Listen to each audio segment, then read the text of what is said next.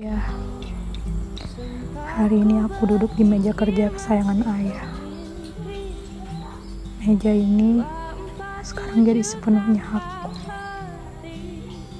Tidak ada lagi lembar kertas kantor milik ayah.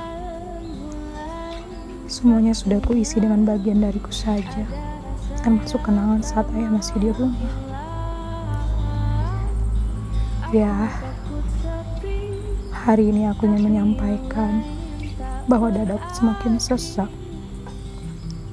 Aku semakin kesepian ya. Foto keluarga yang menghias ruang tamu kemarin sudah diturunkan Mbak Ina. Sekarang sudah diganti dengan gambar zebra dan jerapah. Katanya supaya aku tidak semakin sedih dan rindu. Itu tidak masuk akal ya.